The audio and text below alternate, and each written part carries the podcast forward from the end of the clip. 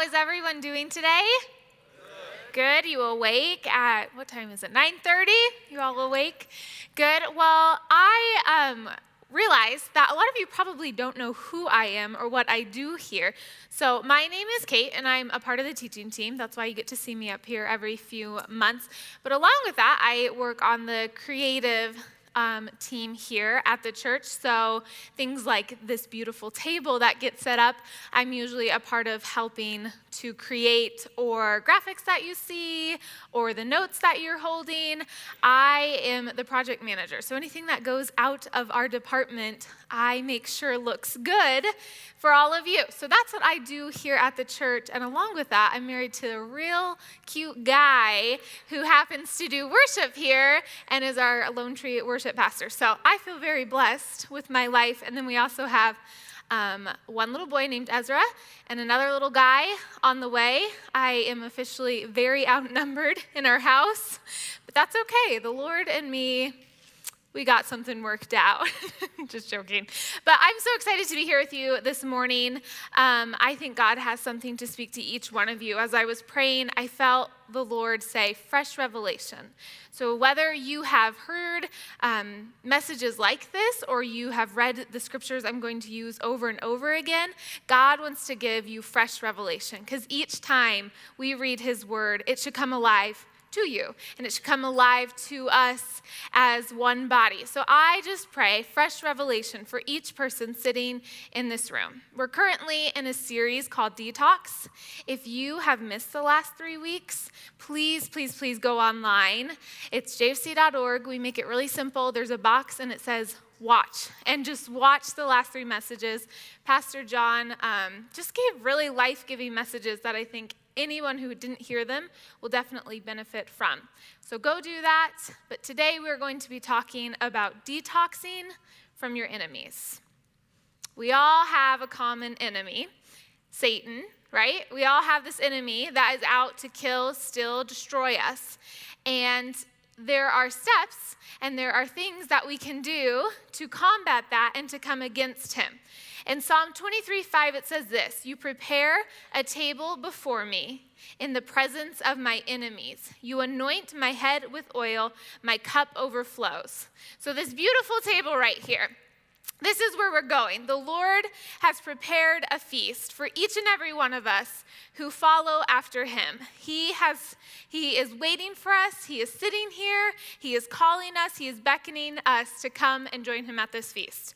But as I um, was preparing this message, I think there are some steps. I think there are some things we have to do um, to clear a path, to make a way to get to this table, to come here and to be able to fully celebrate and fully embrace what the Lord has for us. In 2 Corinthians 10 4 through 6, I use the message version for you all this week because I'm pregnant and I just need things really simple right now in my life. My brain doesn't work necessarily the way it usually does. And honestly, I don't know if it ever will go back to normal. So the message made it really simple and really easy to understand. And it goes like this The world is unprincipled, it's dog eat dog out there. The world doesn't fight fair. Okay, your enemy is never going to fight fair against you. He's not going to attack you when you're ready for it, when you're prepared for it. He wants to attack you when you're down, when you feel vulnerable, when your back is turned to him. It's unfair how this world fights against us. So, walking into it, I, I, so I think I've been attacked times in my life, and I'm like, this is so unfair. Why? Like, why right now in my life do I have to be walking through fill in the blank. But the world doesn't fight fair. This is, this is something we are to expect and understand. The enemy isn't going to fight us in a way we want him to fight us. But we don't live or fight our battles that way. Never have and never will. We don't fight like the world. I think maybe a, a, perfect way to describe it is the way the Lord has prepared for us to fight is in an unorthodox way. The way we think we're supposed to battle the enemy is never going to be the way the Lord has called us to fight our enemy. We think, okay, he strikes us like this, so I will evenly strike him in the same way. It doesn't work like that.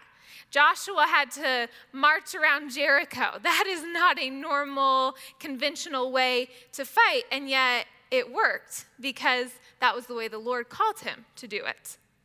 The tools of our trade aren't for marketing or for manipulation. So we're not necessarily just called to like strike the enemy and then move on, but they are for demolishing that entire massively corrupt culture. We are called to destroy, to demolish the powers and principalities around us that we are not seeing. This is not talking about the world around us that we see with our eyes, it's the unseen world that goes on every single day that we are not always aware of. We are called to demolish those things in our life. We use our powerful God tools for smashing warped philosophies. I love that because two things. One, we have tools. God has given you tools to destroy the enemy. I think we pray prayers of, God, would you please come in and rescue me? God, would you please come in and save me? And he's saying right here, no, you already have the tools you need. You are ready, you are equipped, you can fight the enemy. And a lot of that enemy is thoughts and ideas, our warped philosophies that we either believe about ourselves, about the world around us, about the people around us. Maybe they were things that were passed on to you. Maybe ideas that parents passed on. Maybe um, mentors, people that we highly value in our lives, gave us warped philosophies. But we have God tools that can destroy, to smash those philosophies, tearing down barriers erected against the truth of God. That is so important to understand that we are called to tear down the barriers erected against the truth of God. Because here's the thing the enemy wants to lie. And he doesn't just want to lie about who you are, he wants to lie about who God is.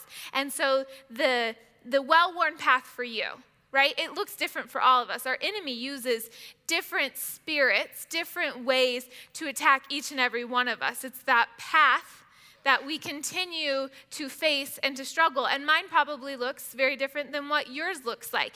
And it is always a path that is trying to build up barriers against me and God, against that relationship.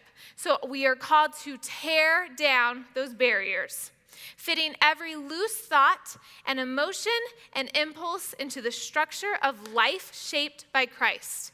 Every thought you have, every emotion you feel, every action you make really should fall under this life shaped by Christ. That is his desire for you. That is what life to the fullest looks like, is when all three of those come under life shaped by Christ.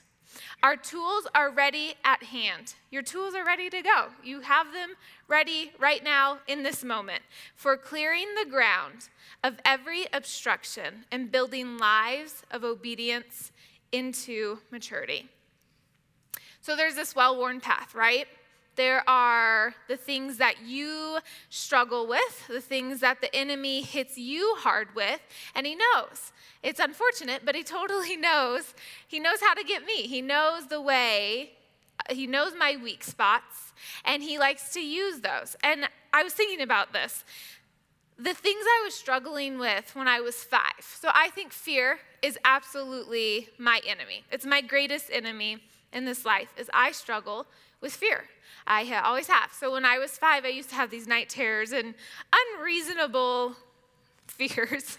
like I was afraid the world was going to flood and it just would never stop raining and God wouldn't have control over that. That was my greatest fear, right? And it was fear that brought that on. So now I don't struggle necessarily with the world flooding and all of us dying. That's not my fear, but there's other fears. There are real life fears that come in. What if this happens to my son? What if this happens in my life? What if we lose our house? What if all these things I start worrying about and I start having fear with? But the Lord, I, I, I asked him, one time, God, why does the battle only seem to get bigger? And he said, Because you only grow in maturity. So sometimes we feel discouraged by the fact that the enemy has attacked us at a higher level, but be encouraged because you're a threat to your enemy in a greater way than you were five years ago, 10 years ago. The Lord is moving you into obedience, a life of obedience into maturity. So, what are some of these paths? What are some of these enemies that we face in our life? So, for me, it's fear. Maybe for you, it's anger. You struggle with the spirit of anger? Is there just a part of you that anytime anything goes wrong, the natural response is anger? I'm mad. I can't get over this. And you've prayed, God, please, please, I don't want to be angry. I don't want to lash out at my kids. I don't want to feel frustrated with my husband or my wife. Would you please take this away? And that's the spirit, that's the enemy you face. Is it pain? Is there pain that stops you, that hinders you from fully living the life that God has for you? Is it anxiety? That's a tough one, right? This that that unrestfulness that you face in your life, that I can't calm down, I can't relax. Is that your enemy? Is it worry? There are all sorts. You can fill in the blank for yourself. What is it that the enemy likes to walk that path with you. Where does he hit you hard? Today, I felt like God gave me three specific things, three ways that He um, has called us to defeat our enemy. There's three tools, there's three things that we can grab hold of today and use today because the Lord desires for you to be set free. That is his heart for you. That is what he wants for you. And he's saying, Here, take it. It's a free gift. You already have these tools. So, the three ways to detox from our enemies number one is this find him in the secret place. Your enemy desperately wants to lie to you and is really, really amazing at lying to us. And so here's what we think we think, okay, those lies are lies really about me. That's a lie I believe about myself. So, and, and often we don't even realize they're lies. We think they're truths about ourselves. So I, um, I'm a perfectionist. I strive for that. I like to be perfect in everything I do. And when I'm not, I start comparing myself to those around me. And I go, that person is better God, I'm really not that great. And I start believing these lies. But here's what God showed me is every lie I believe about myself is really a lie I'm believing about him. Because really, I'm not believing I'm not good enough. I'm believing, God, you didn't make me good enough. You didn't make me the way I was supposed to be when I can begin to see the truth in that, I can realize, God, that, that's not what I think. That isn't what I want to believe. So I have to know these lies. Or um, I, I worry, God, I'm not going to be taken care of. I have to I have to worry about this. I have to take care of everything and make sure everything's okay and all of that because something could go wrong. Something bad's going to happen. But really the lie is God, you don't love me enough to take care of me. The lies we believe about ourselves are lies we believe about Him. So, what does that Second Corinthians scripture say to us? It says, tearing down barriers erected against the truth of God. So, the enemy wants to come in, he wants to lie, he wants to build that wall of separation between you and Jesus. And the only way to defeat that lie is with the truth of God.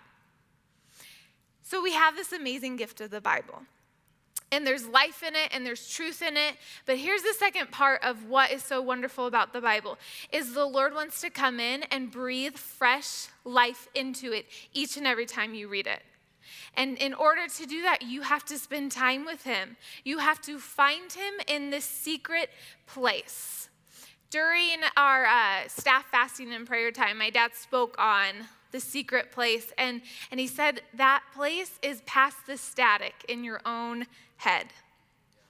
I love that because it's so true. Matthew 6 6 says, But you, when you pray, Go into your room, and when you have shut your door, pray to your Father who is in the secret place. He is there waiting for you. He is there calling you. He wants to see you. He wants to share secrets with you about life, about you, about what He feels for you. But sometimes you have to find Him. Sometimes you have to push past your own um, desires, your own will, your own flesh. Again, it's not natural. These, these tools that the Lord gives us are not flesh, they're not natural, they're spiritual, and we have to fight for them. Your Father who sees you in the secret place, and then your Father who sees you in the secret place will reward you openly. If you are looking for a uh, devotional this year, My Utmost for His Highest by Oswald Chambers is amazing. And he does a devotion exactly on this whole idea of finding Jesus in the secret place. And I want to share it with you. Jesus did not say, Dream about your Father who is in the secret place, but he said, Pray to your Father who is in the secret place. Prayer is an effort of the will. After we have entered our secret place and shut the door, the most difficult thing to do is to pray. It's not easy. It's hard. It feels weird at first. We cannot seem to get our minds into good working order. And the first thing we have to fight is wandering thoughts. The great battle in private prayer is overcoming this problem of our idle and wandering thinking. We have to learn. This is something that does not come naturally, but we must learn to discipline our minds and concentrate on willful, deliberate prayer. We must have a specially selected pray- place for prayer. But once we get there, this plague of wandering thoughts begins as we think to ourselves, this needs to be done, and I have to do that today, Jesus says, shut your door. So at my house, this is not easy to do because I have a almost 2-year-old who has no secret places and knows where I am at all times, at all moments of every single day, and little fingers come under doors. Mom, Mama, Mommy, all throughout me trying to get into the secret place. So I get it. This is not an easy task. This is not something that is always natural to us. And it's so easy in that moment for me to go, God, I have too much going on right now. He needs me. But really, in that moment, the best thing I can do for my son is fill myself up with the presence of God, is to fill myself up with living out of the overflow of what the Lord has given me instead of living off of the empty that the world has to offer me.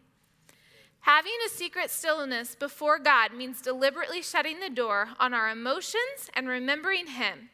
God is in secret, and He sees us from the secret place. He does not see us as other people do or as we see ourselves. Who's thankful for that? That God does not always see, that God does not see us like we see ourselves or like others see us, but He sees us for who we truly are. When we truly live in the secret place, it becomes impossible, church, for us to doubt God. We become more sure of Him than anyone or anything else. Enter into the secret place, and you will find that God was right in the middle of your everyday circumstances all the time. There have been moments where I have felt like I was fighting the battle and I was all alone. And it was because I wasn't spending time in the secret place recognizing He was there. In every moment that I was fighting, He was there with me, walking through it with me. Get into the habit of dealing with God about everything. Unless you learn to open the door of your life completely and let God in from your first waking moment of each new day, you will be working on the wrong level throughout the day. But if you swing the door of your life fully open and pray to your Father who is in the secret place, every public thing in your life will be marked with the lasting imprint of the presence of God. That last part of Matthew 6 6 that says, but the fa- your father who sees you in secret will reward you openly. Could it be possible that that reward is that his lasting imprint is on every single thing that we do in our life? That our life would be marked by him. That his presence would be on everything we do because he is the greatest reward so, finding Him in the secret place allows us to see life for how it really is, to see the truth of what the things that we are facing and struggling with really are like. And it gives us courage to go and fight the enemy because we have the right mindset of, God, this is who you really are. So, that's the first way we detox from our enemy. The second thing is this a thankful heart. Again, this is not a natural thing. In the middle of a battle, you are not thankful for the battle. You are not like, let me just stop and be so excited that I'm suffering and that I'm struggling and that I'm bloody and that I'm beat down. That is not natural. That is not something we want to do. But the Lord does not work the way we work. And he's not calling us to fight our, our battles the way our enemy fights the battle. Philippians 4 6 through 7 says, Do not be anxious about anything. So here's a command where it's not an option. It's not like a, hey, maybe you shouldn't be anxious. No, don't be anxious about anything. But in everything, with prayer and supplication, with thanksgiving, let your requests be made known to God. And the peace of God, which surpasses all understanding, will guard your hearts and minds in Christ Jesus. I um, last year went through a season of anxiety. I think I was turning, this sounds so silly, but I'm going to share with you anyway because we're all best friends. But I went through this time last year I, I turned 26, and for some reason in my head, that felt very old. I know. I know. I get it. I started looking for gray hairs in my hair, like obsessing over it, having my husband like check my hair. And it sounds funny, but I was really anxious about it. Truly. I was so anxious. And I think what the truth behind it was is I'm turning, I turned 26 and I was like, okay, the season, the things I dreamed about in my life as a little girl and as a teenager um, are coming into fruition. Like, I, I'm enjoying the fruits of those things. I've gotten married, I'm speaking, I have children, and all of a sudden, I just like thought, my son's pretty much graduating now. Like, it's over. And he's one. But I'm having these thoughts like where where do I go from here? Like what like God, what else do you have in life for me? What do what do I do? How like like what what do you have? What what more is there, God? Cuz I'm freaking out here cuz once that stuff is gone, what then?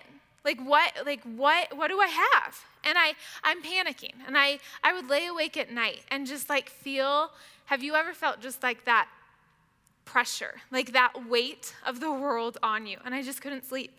And I would be anxious. And I, I came to the scripture and I was like, okay, do not be anxious. Do not be anxious. And I tell myself this. And then I'd go, I'm going to pray. I'm going to pray and I'm going to do it over and over and over. And I would pray, God, please take this from me. Please do this. Lord, I'm in a really bad place. I can't handle this. And I missed that whole Thanksgiving part. Like I just totally skipped over it because I was like, I don't know what to be thankful about. I, I like, yeah, like I'm thankful God for all the good things you've given me, but like saying it and meaning it are two really different things. And I wasn't really thankful. I was just stressed. I was like, like the enemy came in and all good things in my life, I saw the negative to those things. So I go back to the secret place. Like I finally go, okay, I'm going to go to the secret place. And I go and I sit. I, I hide from my son. and I sit in the secret place and I hear the Lord. There are moments in the secret place that are just like day to day, fill you up. And then there are times in the secret place that it's life changing, that it's like moments of, wow, this was powerful. And it was one of those moments for me. And I hear the Lord ask me, if you were to lose everything good in your life, like all of it, if everything that you have dreamed about, that you have hoped for, that you have worked for, that you love, and you hold most, most precious in this life, if you were to lose it all, would I be enough? Of course, I say no. of course not, God. I got to have you and those things. But he asks me again, No, Kate, everything, if everything's taken from you, am I enough? Like, am I good enough for you? And it just like in this moment, complete surrender of yes, God, no matter what, you're enough because you have given me every good thing. But you, God, this like realization is, God, you are better than life. So no matter what happens in this life, you are always going to be better than those things. And what's amazing when you have that uh, realization is all those things do not hold you down anymore. They're not weights in your life, they're enjoyments in your life because they're not holding you captive, they're not holding you back from the one who loves you most, from your best gifts. On your worst day, on your hardest day, He is still good and He is still great and He is still worthy of all of my thanksgiving. And I felt like what people needed to hear is this there are horrible things that have happened to people. Situations, we, we have counseled people, we walk through things that are really, really hard that we've heard in this church that no one should have to go through. And God wants you to know hey, you don't need to be thankful for that. It's not like He's like, be thankful for the suffering you're going through. No, but you can be thankful for Him with you in the suffering. And it always changes your heart. It always gives you hope if you are always thankful for Him. Always thankful for God in my life because He is better than life. And then the third thing is this you have to, one, you find Him in the secret place. You got to have a thankful heart. These go in order too, right? Because before you can thank someone, you have to know someone. So you got to know Him. And you got to be thankful for Him. And then the third thing is this and this is where we come back to the table, and it's keep your eyes on Him. That Psalm 23 5 verse. You prepare a table before me in the presence of my enemies. You anoint my head with oil, my cup overflows. So here's my table. Here is the feast that the Lord, I think, would prepare for me. It would be really pretty. There would be a lot of flowers at it. We would have a lot of food, though we don't have food here, but you can pretend with me. But it would be beautiful and artistic and creative. This is my feast. This is where the Lord has created um, a place for me to come and celebrate with Him. And so at this table, is probably fear for me, right? My enemies are also here because I want my feast to be in a field where it's just me and Jesus and no one else. But the Lord says, hey, the feast is among your enemies. So I can either come and join him or I can stay away. But when you come to the table, you have to recognize your enemies are here with you. I have fear I probably have a little bit of anxiety. Maybe worry is at the table. Maybe on this side, um, in this last season, it's a little bit of anger for God, why did this have to happen in my life? And others have joined us, and they're all watching this feast. And here's why it's like this because the enemy hates to see you worship your God. More than anything else, it defeats him when you come and worship the King of Kings who is sitting across the table from you. So sometimes this table is really easy to come to. Sometimes this is an easy feast to come and join in when you have normal worries, when, it, when life is good, when it's just like you um, deal with your enemies instead of fighting with your enemies. But in this last season of my life, um, it has not been easy. And here's why I do not have easy pregnancies. I'm pregnant, see? But they're, they're not easy. They're not. When I was little, I used to dream about this time in life, and it has not been what I thought it would be. Um, the first pregnancy I had to fight for, I was really, really sick the entire 40 weeks. And then at 34 weeks, I had to go in and I to the hospital, and I was hospitalized for a week because um, I had two kidney infections and I had these dreams about the enemy wanting to come and steal my son from me. Like, just like not easy. And I had to fight for it. So this pregnancy comes along and I pray, God, please, please, I don't want it like that again. I want it, I want to come to this feast and I want to enjoy it. And the first part of it was pretty good, normal, I would say. So this was easy. Like the fear were normal fears of, well, I hope my kid's smart. I hope he's cute. Those kinds of things. I hope it's a girl. Didn't happen. It's okay. But then at about 30 weeks, five weeks ago, I went in to the doctor and I go in for the routine um, gestational diabetes check. And I fail the like uh, first test. So they go, Oh, there's no way you have this. You're at a healthy weight, you're young, you have no family history. Just come back in. Let's make sure you don't have this. Go back in, and I fail the second test. And they go, Okay, so you do have gestational diabetes.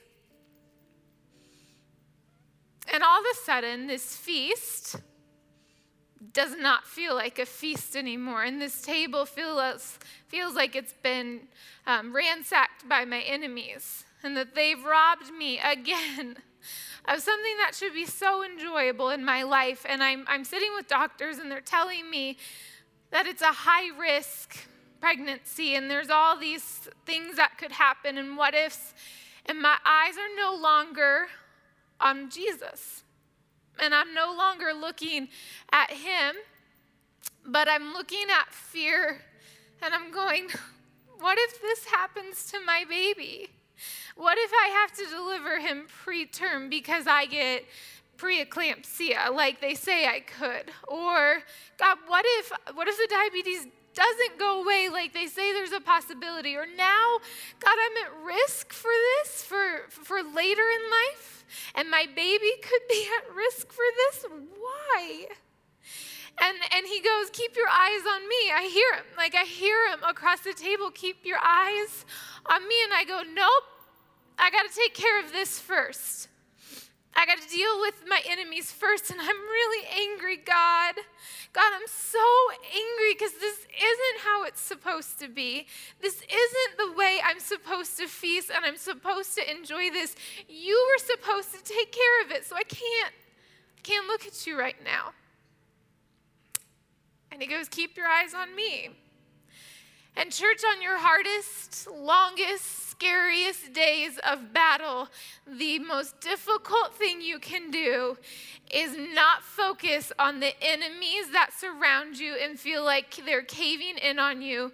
It's to turn to Him and to keep your eyes on the King who loves you more than you could know. So I turned to Him and He goes, You have a choice. You can look at me or you can look at your enemies, but you can't look at both.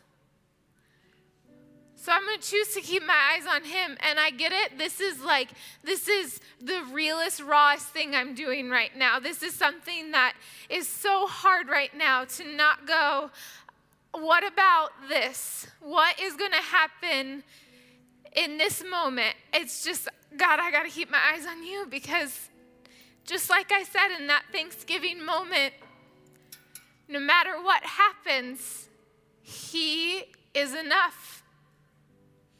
He's enough, and He's good. And if I lose everything, He's enough. So, are your eyes on Him today? Are you in a place right now where you're struggling and your eyes need to be on Him? I want to pray for you. Father, I come before you right now. And I feel your presence in this room. I sense you talking to your people, to your loved ones. And you're saying, Keep your eyes on me. If you are struggling right now, if you are feeling attacked, if you are in your hardest, longest battle, I want you to raise your hand because I want to pray for you. I think God wants to do something for you today. okay? All over this room because the enemy loves to fight us, right? You're not alone. I'm up here fighting a battle too. But keep your eyes on him. Father, I pray right now for these people, for the, for the courage, Lord Jesus, to turn their eyes away from their enemy and to turn them onto you, Father. Because that is the greatest tactic we have as Christians is to worship you in the middle of a battle, is to stop and go, I will not focus on my enemies. God, I will choose to put my focus on you. And when I do that, may worship break free out of my hands, out of my mouth, inside my heart, God. Would worship flow out of me for who you are. And when you do that, I see right now the enemy's knees bowing because they have no power over you when your eyes are on him. So when you leave this room, may you remember to keep your eyes on Him, to thank Him, and to find Him because He loves you and He cares for you. God, we give you everything that you've done in this room. We give it up to you, and may the enemy not rob one person from the truth you spoke today. May these words be hidden in people's hearts, Father God. I thank you. I thank you that we don't have to fight like the enemy, but we just get to worship you, and that is our greatest tool. We give you this day, Jesus. We give you our enemies. We give you our battles, and we thank you. In your name, amen.